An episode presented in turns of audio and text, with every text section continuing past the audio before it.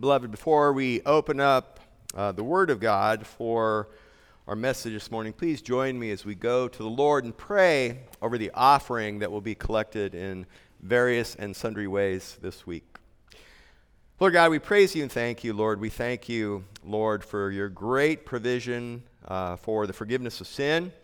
We praise you and thank you how wonderfully, abundantly you provide for each of us individually and for us corporately in the same way, Lord Jesus, that you care for the birds of the air and the lilies of the field. How much more wonderfully do you provide for us? And Lord, we pray as we take a portion of what you've entrusted into our care and give back to you that you will be glorified, that you will bless the gift and the giver, that brothers and sisters will be encouraged, and that men and women here and around the world where we are blessed to co labor will hear the good news and be forgiven of their sins and be adopted into your family. It's for your glory and for your honor, Lord Jesus, that we pray and that we give. Amen. Uh, beloved, I want to uh, begin this morning by talking about two partners in crime from the early 20th century, two evolutionists, one American, one German. Uh, there was a man, Granville Stanley Hall. He was uh, the first here in America on a number of fronts. He was the first man in America, first person in America to get a PhD in psychology. He was the first president of the American Psychology Association. He was the first to establish a psychology lab in the United States. And even as I was thinking of that, that little phrase, psychology lab, might uh, be in the running for the most glaring example of an oxymoron alongside of jumbo shrimp and government intelligence. But be that as it may, what Hall did was he combined the poison of evolution with the poison of psychology. And in 1904, Hall published a book called Adolescence Its Relations to Physiology, Anthropology, Sociology, Sex, Crime, Religion, and Education. And what he did was, in his book, he argued that the stages in a child's development parallel in man's evolutionary development. And it was interesting because that was the exact same kind of made up, conjured error as his compatriot Ernst Haeckel, who was a German evolutionist. So again, Hall published his book in 1904. In 1905, Ernst Haeckel published a book entitled The Struggle Over Evolutionary Thinking. And this was a book where he espoused the very well known made up theory of the recapitulation theory, which said that ontogeny recapitulates phylogeny. Basically, saying the exact same kind of error as Hall did, saying that the development of the baby in the womb follows after the evolutionary model that was supposedly found in the strata of phylogeny. In both cases, just like evolution, these are completely made up with no basis in true science. And back to Hall, the reason I brought him out is this was the birth of the myth of adolescence. You see, the idea that there's some kind of mid ground where there's a state of being, of child development that's in between being a child and being an adult. Whereas when we look at Scripture and when we look at life, when we look at science, physiologically, biologically, and biblically, there are two states. You are either a child or an adult. So that's why it should be called and understood as the myth of adolescence. By way of example, that's why you will never hear me refer to the people in our youth ministry as children or kids. You'll hear me refer to them as young men and women because that is precisely what they are. Well, that was in the early 20th century. A couple months ago, when we began our treatment of Paul's treatment, when Paul in Ephesians chapter 5, verse 18, talked about being filled with the Spirit rather than being drunk with wine. And he began in verse 21 to talk about a spirit filled marriage. Then he gave his great words from 22 through verse 33 of Ephesians 5 to wives and husbands. Now, in the first four verses of chapter 6, he's giving his words to children and parents. And then later he'll do to employers and employees or masters and slaves. But back at the beginning, when I launched this, I mentioned something that many of you are very familiar with. In 1995, Hillary Clinton wrote her book, It Takes a Village, where she espoused a global village world of state sponsored parenting. Or you flash forward to even more current times. In 2020, the self identified Marxist founders of BLM called for the destruction of parental authority. They said, We disrupt the Western prescribed nuclear family structure requirement by supporting each other as extended families and villages. And, beloved, the point here is there's nothing new under the sun. In Ecclesiastes 1, verse 9, that's what Solomon said. And we understand from the very beginning of the Bible that the God ordained first and fundamental structure is the home, is marriage, and is the parent child relationship. And the enemy of God, Satan and the world, attacks first the home. And the first area of assault is the husband wife relationship. The second area of assault is the parent child relationship. And that's why, even now, there is such a significant attempt to undermine the patriarchy, undermine the God ordained structure of the husband and the father as the head, as the loving shepherd leader of the household. Beloved, please open your Bibles to Ephesians chapter 6. You see, we understand that God makes it clear from Genesis all the way through Revelation, and certainly here in Ephesians, that parental authority is an essential element. And any true, even sociological study, even from those outside of the Christian purview, understand that parental authority is an essential element of a civilized and stable society. So, this rebellion against patriarchy is not new. And for us as believers, this is another area in which we are able to trust the authority, reliability, and sufficiency of Scripture. Beloved, please listen as I read our. Uh, well, our passage is verse 4, but listen as I read verses 1 through 4 to take this section of God's charge to children and to parents. Ephesians 6 and verse 1. Children, Obey your parents in the Lord, for this is right. Honor your father and mother, which is the first commandment with a promise, so that it may be well with you and that you may live long on the earth. And fathers, do not provoke your children to anger, but bring them up in the discipline and instruction of the Lord. Beloved, this is the word of God read in your hearing. Please attend to it as such. Now, what we will see here in this one verse, verse 4, are five markers of biblical fatherhood. We see restraint, nourishment, discipline, instruction, and motivation. And what we'll see is at the beginning of verse 4, Paul begins with the negative, then he goes to the positive. He begins with a don't, and then he gives the do's. And this is going to be a two part series. Now, one way in which I could have approached this is I could have done, well, the first part, the first half this week, and the second part next week. But since it's been three weeks since I preached here, I didn't want to come here and just dump a bunch of don't on you and leave you hanging without any of the do. So, what we're going to do is we'll look at all five of these markers kind of at a high skimming level with a focus to understand this dynamic this week. And then next week, we'll follow the same basic outline. At least that's the plan right now. We reserve the right to change as I may see fit. But follow the same outline and dig deeper into applying the truths that we would, hopefully, Lord willing, understand even from today. And beloved, we know that surely raising a child is among the greatest of blessings and the deepest of challenges. And the intent here is that you will know and understand how to shepherd the heart of your child to the heart of his or her Savior. And ultimately, the main goal, the overarching purpose for any Christian parent, for any Christian father, is that your children will come to know and obey the Lord.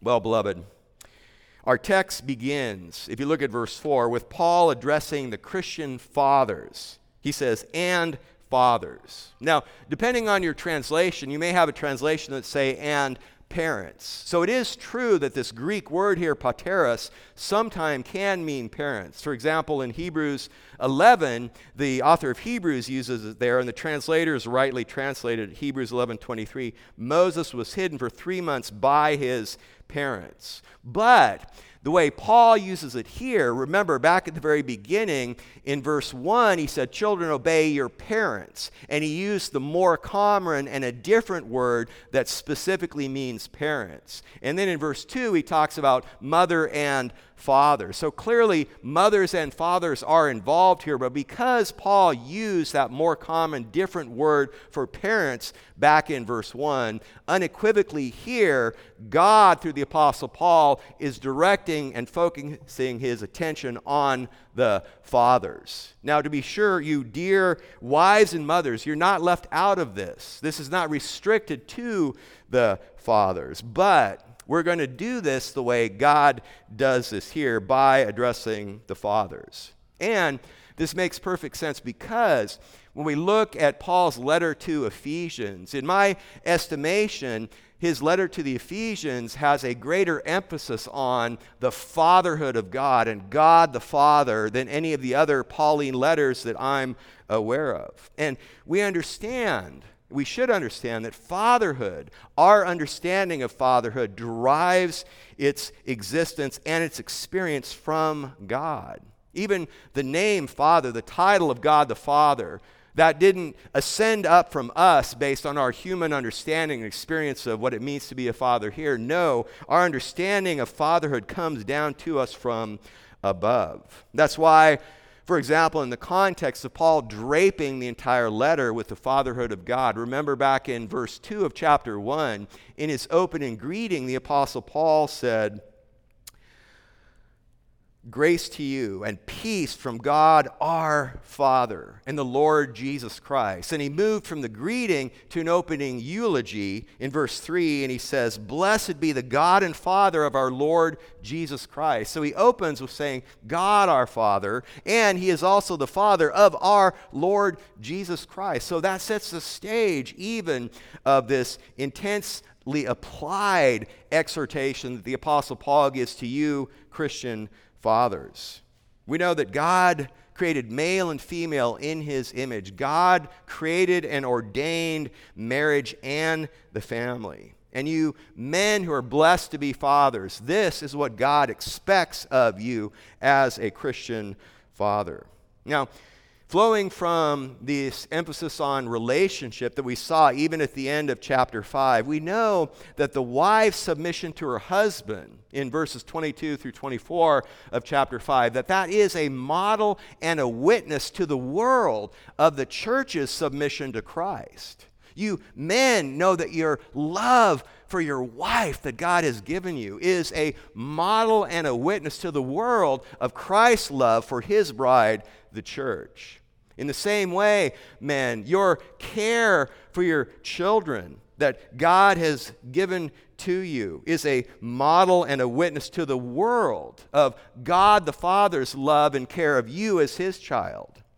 And it is a witness and a model to your child of God the Father's love and care. That is what is at stake here. And as a father, you are always saying something to your child about God in the way in which you relate to your children.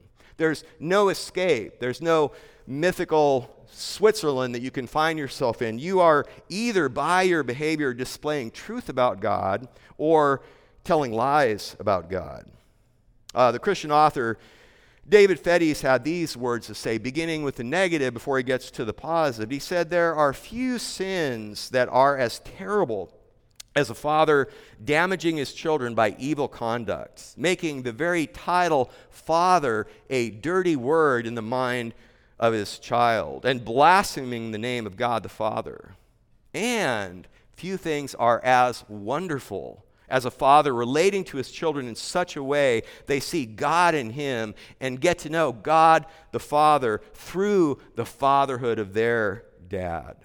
So, again, man, your child is always observing and watching. You are her first picture of what God is like. And what sort of picture is she getting? Is the question. Give your children, give your daughter, give your son a noble example of Christian life and conduct and trust in God. Well, let's look at the first marker of biblical fatherhood, and that is namely restraint. Now, it's interesting when we were to, if we were to look at our culture with this attack on the patriarchy and this laissez faire permissiveness and an almost utter absence of any kind of discipline or patriarchal authority, we might expect at this point God would say, Fathers, make your children obey, or, or some kind of positive exhortation. Lead your children in this way. But that's not what the Apostle Paul does. He begins with a don't. Now, as good students of the Word, we want to ask the question why does Paul do that? We've seen him do that elsewhere, so many times he will say, here's the don't comes by the do. But when we understand the Ephesian culture and the Roman culture into which Paul was writing, that helps us understand perhaps even more why he begins with this first marker, which is a don't, which is restraint.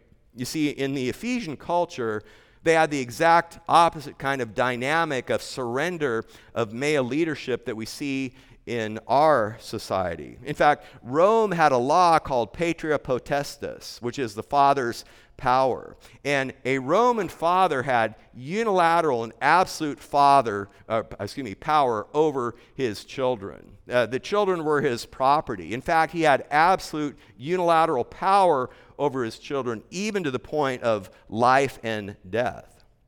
William Barclay, the commentator, wrote this about this dynamic. A Roman father had absolute power over his family. He could sell them as slaves. He could make them work in his fields, even in chains. He could take the law into his own hands, for the law was already in his own hands, and punish as he liked. He could even inflict the death penalty on his child. End quote. In fact, one of the dynamics they had when a baby was born, the baby would be brought to the Roman father or to the Ephesian father in this context. And if the father received the baby, then the baby was part of his family, or the father could basically say, just not receive it and cast away, and the baby would be put out to die in the street. And to help us understand, to give you an idea of how inscribed this thinking was, there is an extant letter. There's an example of a letter from the very early first century that was written from a Roman husband to his wife who was pregnant. And in the letter, there are words, uh, tender words of love and care towards the wife. And then, without missing a beat, the father continues and he says, When you have the child, if it's a son, let it live. If it's a girl, throw it out. And the point here is in his mind and in that culture, there was no inconsistency with his previous tender words of care and affection to the wife and that vicious edict to murder the baby if it was a girl. So it is into this kind of milieu that the Apostle Paul writes these words Do not provoke to anger. Do not exasperate your child. Do not make him or her resentful. Do not goad them into resentment. Uh, most literally, do not provoke them to wrath. Uh, the word translated provoke to anger is a compound word. The second part of the word is orge, and that's the word we get the word wrath. In fact, in the book of Revelation, that word orge is translated multiple times as the wrath of God. And what Paul is saying here is men, don't father in such a way that causes your child to become frustrated, resentful, discouraged, and hopeless, and feel helpless. And it's interesting, the grammar that Paul uses here, he does not use grammar that says stop doing that. Rather, the grammar he uses says make it a habit to not even start doing that. So he's not correcting them for a prevalent error in their midst. He is just writing to remind them of this newness of life that is completely countercultural to the culture that they had there. And as I thought about that dynamic, I thought about what perfect grammar for my beloved Santan Bible Church. Not to say stop doing something, but let us all make it a habit to excel yet more and not do this thing. So, what are the characteristics that will exasperate our child, will provoke them to anger? Selfishness, harshness, laziness, cowardice, overindulgence, overprotection. The list can go on. And in fact, we'll expand this more next week by way of application. But to kind of give an illustration of another dynamic, there's one more element that is massively significant, and that is namely hypocrisy. Now, Most of you know that I was so blessed about nine days ago to have my beloved daughter married to her wonderful, godly now husband, Ryan. And I went out the Friday, I drove out the Friday before the Thursday wedding. And I had already had plans in place, and then I got a message from B- Rebecca. She said, Dad, actually, I'm going down to Newport Beach. It was up in Santa Cruz, up in the north part of the LA area, but I'm going to be going down to Newport Beach for my bachelorette weekend. So I'm not going to see you until Monday. My brain kind of thought about it a little bit. And I said, Well, sweet, I said, would you like me to maybe meet you in Newport Beach and take you and your friends out to a nice dinner? She said, Oh, I'd love to. So I drove out there. I had my bike in the back, which I was going to do anyway. And I got out there a few hours before the dinner and had a nice ride along Santa Ana River and then along the beach. Came back, went back to the Starbucks parking lot, got, refreshed myself in the uh, restroom, and went to the restaurant. But the point here is this I'm taking my daughter and her friends to this nice restaurant. What would we have thought if the chef came out of the kitchen looking like a slob, totally stinking and having flies you know, going around his head and just smelly and dirty? Would we want to swallow anything that he provided to us? No. Men, the point here is this if you live a dirty life that stinks with sin, don't expect your children to swallow anything you say about God.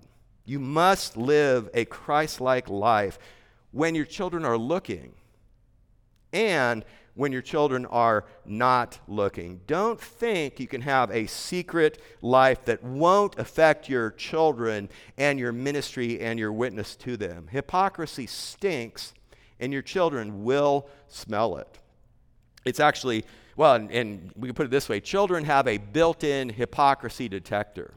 And it's actually interesting. One of my children, I don't remember who, actually called me one time on a bit of my hypocrisy. And here's the story behind it. My beloved Marge and I basically had kind of a model that, well, this is what's for dinner and this is what you're going to eat. And if you don't eat it now, when you get hungry enough, you'll eat it.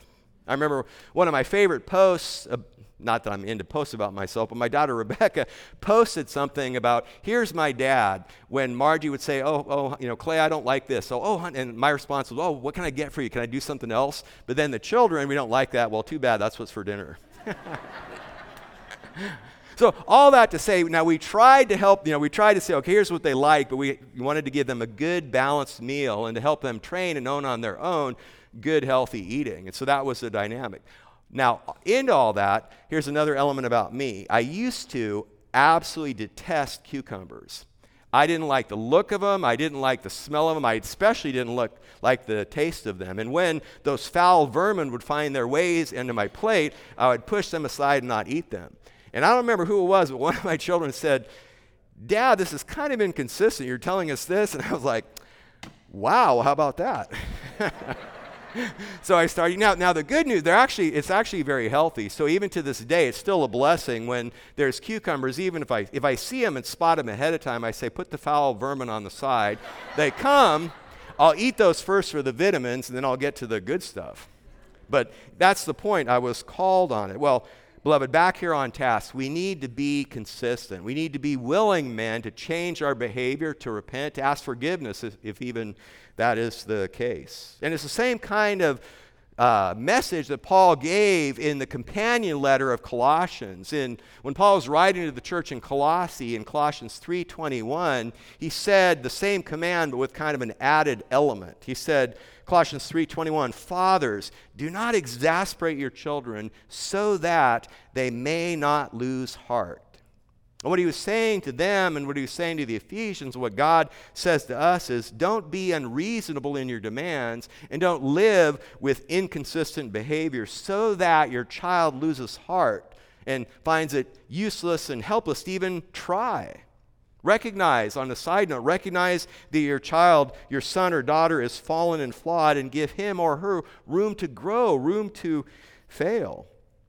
So that's the first marker, restraint. The second marker that we find here back in verse 4 of Ephesians 6 is nourishment. And this is the tender care, the loving shepherding of your child's heart that you Christian fathers must exhibit. And this is where Paul begins the do's in contrast to the don't.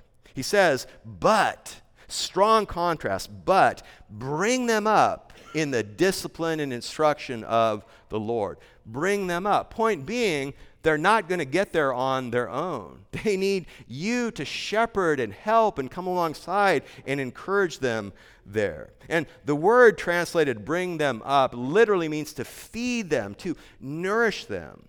In fact, it is used in one, only one other location in the Bible, and that was just a few verses earlier in Ephesians chapter 5, verse 29, when the Apostle Paul was telling the husbands to love your wives the way you already love your body and take care of your body and nourish your body. And the word translated as bring them up is translated rightly by the New American Standard translators as nourish back in chapter 5, verse 29. It means raise your child, nurture your child, prepare your child. And I love the way Calvin, Calvin translated this word as fondly cherish your child. Beloved, what Paul recognizes, what Calvin recognizes, what God established from the beginning is the vital importance of the earliest years of life. Children are fragile creatures in need of the tenderness and security of love of mom and the tenderness and security of the love of their fathers. And you fathers provide and protect your family. Provide the food and the clothing and the shelter that your family needs. Protect your wife and your children from anything that would harm them. And even again, flowing from what we've already covered with husbands and wives. Just as your love for your wife, men, is expressed in your desire to help her express and develop her full potential, so also your care, your nourishment, your raising, your bringing up your child is expressed in helping them develop their full potential as a Christian father in Christ.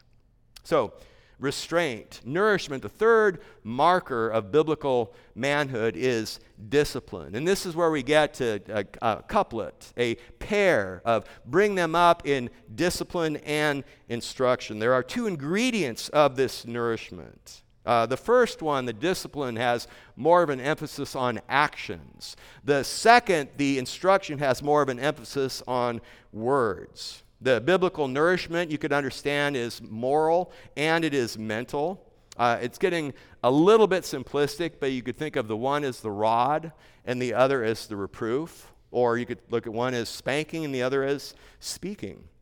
So he says, bring them up in the discipline. The, the word translated as discipline literally means child training.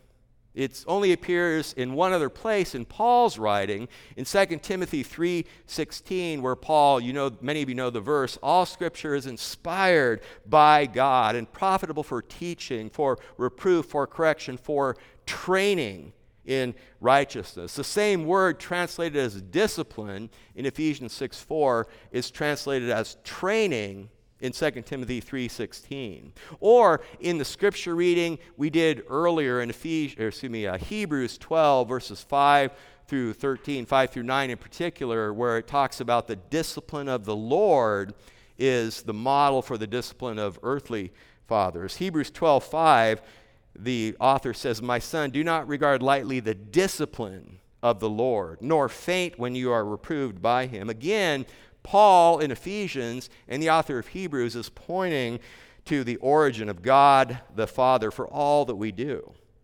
Now, when we consider the harsh, cruel, severe discipline that was prevalent in Rome, or the absolute, utter absence of discipline in our culture, the opposite of harsh discipline is not no discipline. It's right discipline. The opposite of no discipline is certainly not harsh discipline, it's balanced discipline, controlled discipline.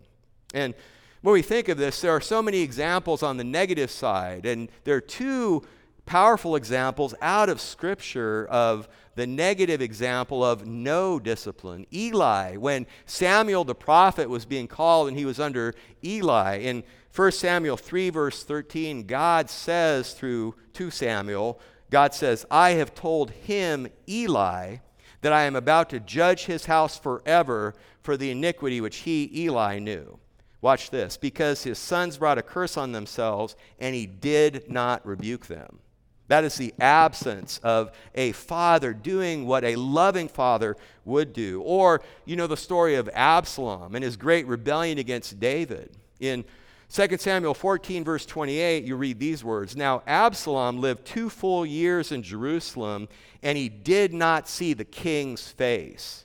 Absalom lived in Jerusalem for two years and he never saw David once. So both Eli and even David, who was a man after God's own heart, although he was an adulterer and a murderer, he was also an absent, derelict father.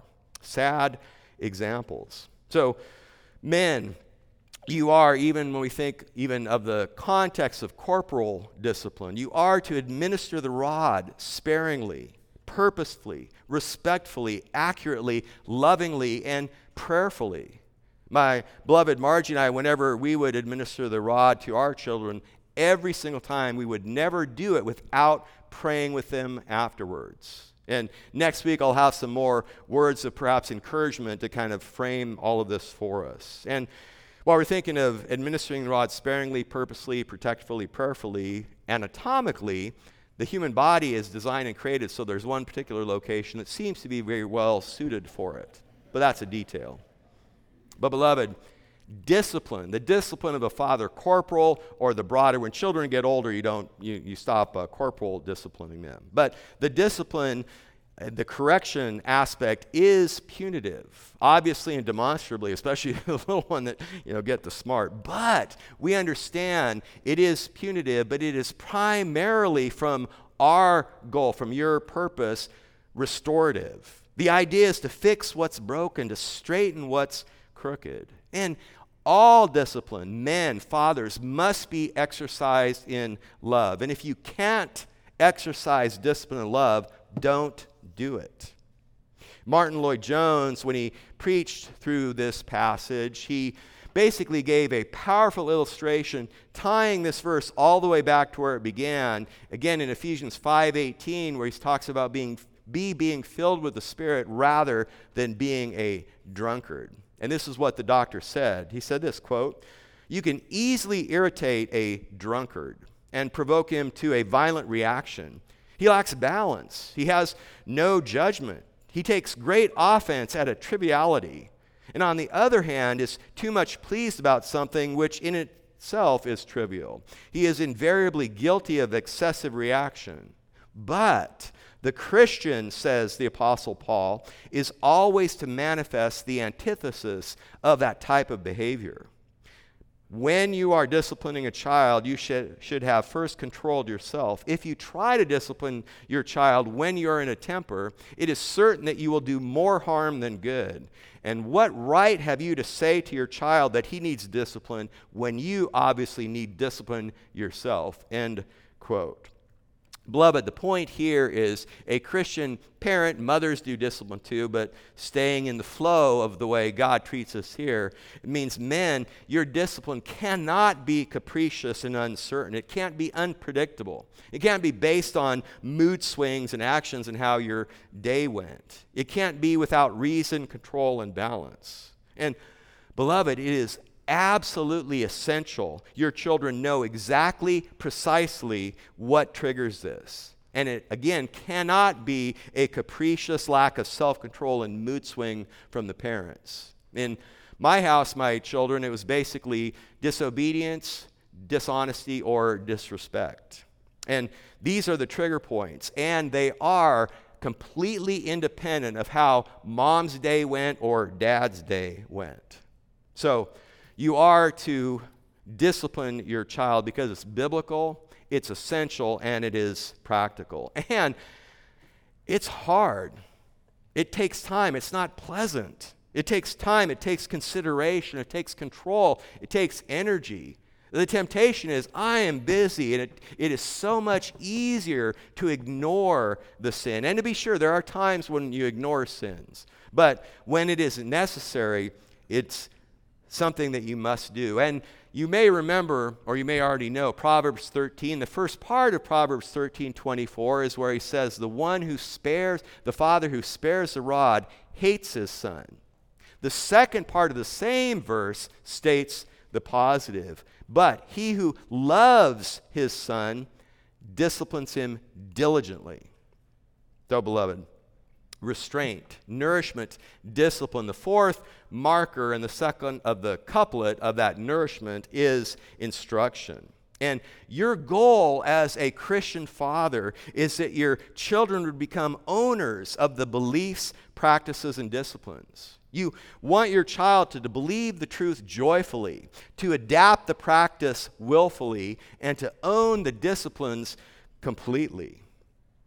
Instruction. The word is nouthesia. It literally means to place into the, the mind. It can be translated as teaching or, or warning. In 1 Corinthians 10, verse 11, Paul uses this word when he talks about God chastening and disciplining the nation of Israel, and even tells us the purpose that these things were recorded. In 1 Corinthians 10, verse 11, the Apostle Paul says, These things happened to them as an example, and they were written for our instruction.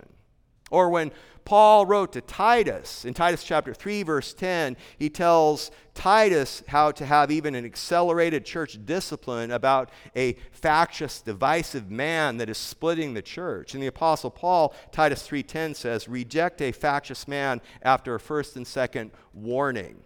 And the same word translated as instruction in Ephesians 6:4 is translated rightly as warning. And this is, you could understand, this is the nouthetic ministry of the Father to his child. And there's nothing new under the sun, either on the negative side or on the positive side. God said through Moses to the nation of Israel in Deuteronomy 32, verses 46 and 47 listen to these words Take to your heart all the words with which I am warning you today which you shall command your sons to observe carefully, even all the words of this law. Now, watch this. For it is not an idle word for you, indeed, it is your life. In, in, the same, in some of the same way, the Roman father had the physical power of life and death at their hand in that corrupt system. You Christian men, you have the spiritual power of life and death with the Word of God given to you to minister lovingly, clearly, with conviction, consistently to your children. And we know that it takes an immense commitment and great care to train your child to be holy. This is a daunting and sobering responsibility. Being the father of a family is kind of like being the captain of a ship. If you steer the ship safely to its destination, you make it there yourself and you bring everyone in your charge with you there safely as well. But if you don't know what you're doing, if you don't know where you're going, if you're ignoring the warnings, you sink the ship and you don't just destroy yourself, but the others with you. And a ship's captain who won't study the maps or pay attention to the warnings endangers not just himself, but all those who are entrusted to his care. And in the same way, a father who ignores the Bible's directions and warnings won't know how to steer himself and his family through the perils of life. And he puts his own soul and the souls of his family at the risk of disaster. That's on the negative side. How about a positive illustration? Ezra 7:10. Beautiful verse. Ezra, godly Ezra, had set his heart to study the law of the Lord and to practice it and to teach his statutes and ordinances in Israel. Men, study the Bible, practice the Bible, before God with humility, without hypocrisy. Live your life in such a manner that your life is a living demonstration of proof of the exhortations and demands, even that you place upon your children. And by doing this, you can steer your family to safety in the safe harbor of the truth of the Word of God. And what a joy it is to see your children who make the beliefs and the practices and the disciplines their own. And even if they get turned around where they become your trainer, what a joy and a blessing that can be as well. So, restraint, nourishment, discipline, instruction. The fifth marker of biblical fatherhood is motivation. Motivation. And we can ask the question what is our final motivation? What is your final motivation, Christian father, for your children? It's not their health. It's not their wealth. It's not their education, their respectability, their reputation. It's not their career. Your final goal, your ultimate motivation as a Christian father is your child's salvation, period. This is ultimately, we know all that matters.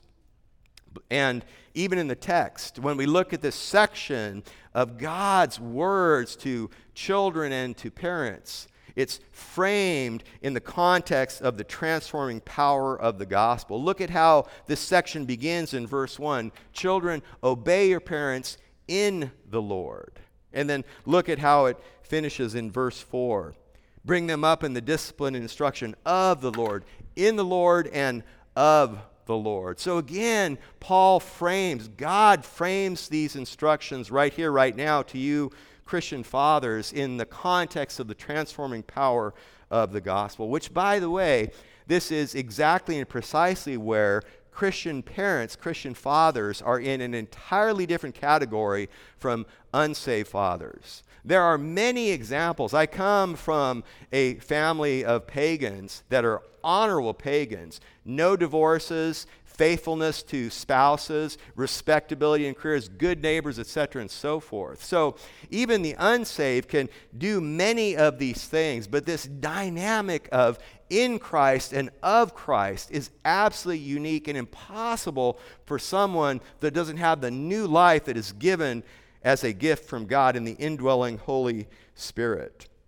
And so, even in the context here, the Greeks and the Romans, they had kind of a man centered philosophy of, of things. So, this is not the man centered philosophy of noble living of the Greeks and Romans. This isn't even the law centered thinking of most of the Jews that were around at that time. Rather, this is the Christ centered living and command and exhortation of both Jewish believers and Gentile believers. And beloved, this is your supreme task. Man, this is your greatest desire and ambition that your children should come to know the Lord Jesus Christ as their Savior and Lord. This is our main ambition. And raising children who are well pleasing to the Lord. There is nothing more important at the human level to me than the salvation of my children. Nothing dominates my prayers. I am so blessed that all three of my children are walking with the Lord. And I pray about different aspects and dimensions of their career and their schooling and, and all the rest of that. But even now, as men and a woman walking with the Lord and a beautiful daughter in law and now a godly son in law, what dominates my prayer is their sanctification, is their growth, growth, is their trust, the peace of Lord dominant in their lives. William Still was a 20th century Scottish pastor. He pastored the Gilcomston South Church of Scotland in Aberdeen for 50 years in the early and mid part of the 20th century. He wrote a book called The Work of the Pastor. And this is something he wrote in that book. He said this, quote, "Every autumn I have a spate of letters from fond parents, teachers, guardians, and monitors appealing to me to follow up on such and such a youngster who is away from home at college for the first time and who needs to be hunted followed, shadowed, intercepted, and driven to Christian meetings. He says, I have scarcely ever known this desperate technique to work. I understand the panic of parents and guardians, but it is too late for them to try high pressure tactics. Rather, prayer, example, and precept in that order are the means of bringing up children and young folks in the faith nor will high pressure tactics and brainwashing techniques avail when young folks have gone off on their own. And this is where he says Christians pathetically put their trust in external techniques and artificial stratagems that young folks go astray. And then he finishes with this Nothing takes the place of the realism of holy living and secret wrestling before God in prayer for our young people. End quote. Beloved, men, you want your children to be able to live in purity in a dirty world, with integrity in a shady world, and with fidelity in a deceiving world. And if you want an example of how out of balance, how out of whack, and how corrupt this world is, there are actually people that like the taste of cucumber infused water.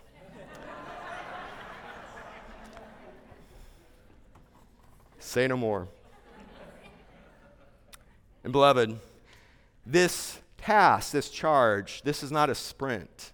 This is not a 10K that finishes when they turn 18. This is an ultra marathon that you run the rest of your days, the rest of your life. And remember, Paul wrote to the Ephesians, not just in the opening greeting and the eulogy, but in chapter 3, he wrote about God as the Father from whom the whole family in heaven and on earth derives its name. And men, the point here is your family can be a taste to the world of God's family. Your fatherhood can reflect God's fatherhood. You have, if God has blessed you with children or a child, you have an eternal soul entrusted to you by the Lord. And you are his or her guardian, his or her custodian on their earthly pilgrimage.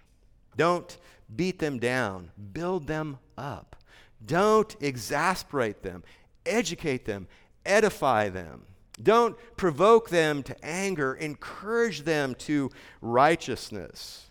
And this great responsibility is beyond us. We cannot do this thing in and of ourselves, but for the grace of God. And that takes us back to 5 verse 8, Ephesians 5 verse 18. Be being filled with the Spirit. Let the word of Christ dwell richly within you. Please join me as we go to the Lord in prayer.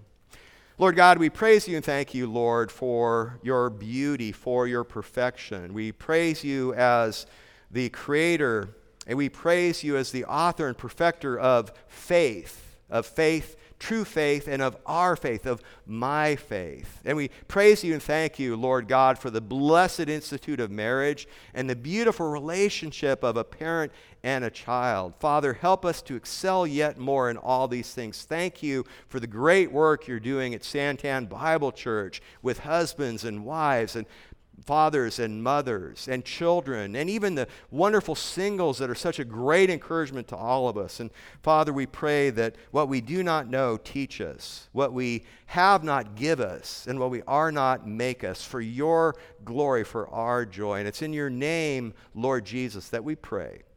Amen.